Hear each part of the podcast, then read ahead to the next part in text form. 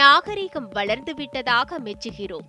நாட்டிலேயே முன்னேறிய மாநிலம் கல்வி அறிவு மிகுந்த மாநிலம் பாலின சமத்துவத்தை கடைபிடிக்கும் மாநிலம் என்றெல்லாம் பெருமை கொள்ளும் இதே தமிழ்நாட்டில்தான் பெண் சிசு கொலையும் அதிகரித்து வருகிறது.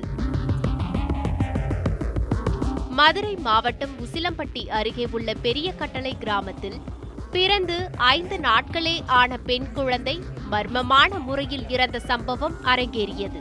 காவல்துறை நடத்திய விசாரணையில் வெளியான தகவல்கள் அதிர்ச்சியை ஏற்படுத்தும் வண்ணம் இருந்தன. மதுரை மாவட்டத்தில் தொடர்ந்து பெண் சிசு கொலைகள் நடப்பதற்கான சான்றுகள் இங்கு ஏராளம். இரண்டாயிரத்து இருபது மார்ச் ஏழாம் தேதி இரண்டாவதும் பெண் குழந்தையாய் பிறந்தது என்று பெற்றோரே குழந்தையை கொலை செய்த சம்பவம் மதுரை மாவட்டம் மீனாட்சிப்பட்டி கிராமத்தில் நடந்தது. அதே மார்ச் பத்தொன்பதாம் தேதி ஆண்டிப்பட்டி அருகே ராமநாதபுரம் கிராமத்தில் பிறந்த பெண் குழந்தையை தாயே கொன்று வீட்டு வாசலிலே புதைத்த கொடூரம் அரங்கேறியது. கடந்த பிப்ரவரி மாதம் பதினெட்டாம் தேதி உசிலம்பட்டி அருகே கேப்பாறைப்பட்டி கிராமத்தில் பிறந்து ஏழு நாளே ஆன பெண் குழந்தையை பாட்டியே கொலை செய்த சம்பவம் நடந்தது. இப்படி மதுரை மாவட்டத்தில் நடந்தேறும் பெண் சிசு கொலைகளின் பட்டியல் நீள்கிறது.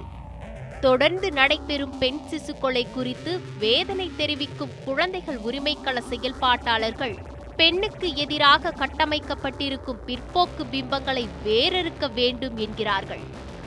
சமூகத்தில் கொடுக்கப்பட்டுள்ள அழுத்தங்களும் சமூக அழுத்தங்களும் பெண் குழந்தைகளுக்கு எதிரான கருத்துக்களை கொண்ட சமூக அமைப்பில் பெண் குழந்தைகளை வளர்த்தால் அவர்கள் சுமை அப்படிங்கிற ஒரு விஷயத்தை வந்து நம்ம சமூகமும் குடும்பமும் அந்த பெண்ணிற்கு கொடுத்து அந்த குழந்தை இறப்பதற்கு காரணமாக அமைகின்றது அப்படிங்கிறது தான் ஆயிரத்தி எண்ணூற்றி எழுபதில் அந்த ஆங்கிலேயர் ஆட்சி காலத்திலேயே ஒரு சட்டம் கொண்டு வந்தாங்க இதற்காக.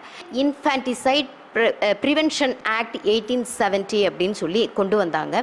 அது என்ன காரணத்தினாலேயோ ஆயிரத்தி தொள்ளாயிரத்தி ஐம்பத்தி ரெண்டு சட்டம் வந்து ரிப்பீல் பண்ணி பண்ணப்பட்டது.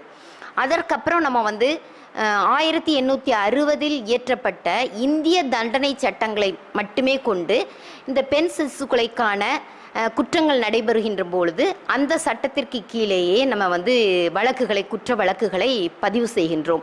பெண் சிசு கொலை அப்படிங்கிற அந்த சோஷியல் ஈவில் வந்து இது ஹைலைட் பண்ணுற மாதிரியான விஷயம் அந்த இந்தியன் பீனல் கோடில் இல்லை அப்படிங்கிறது தான் நம்ம இதில் சொல்லணும்.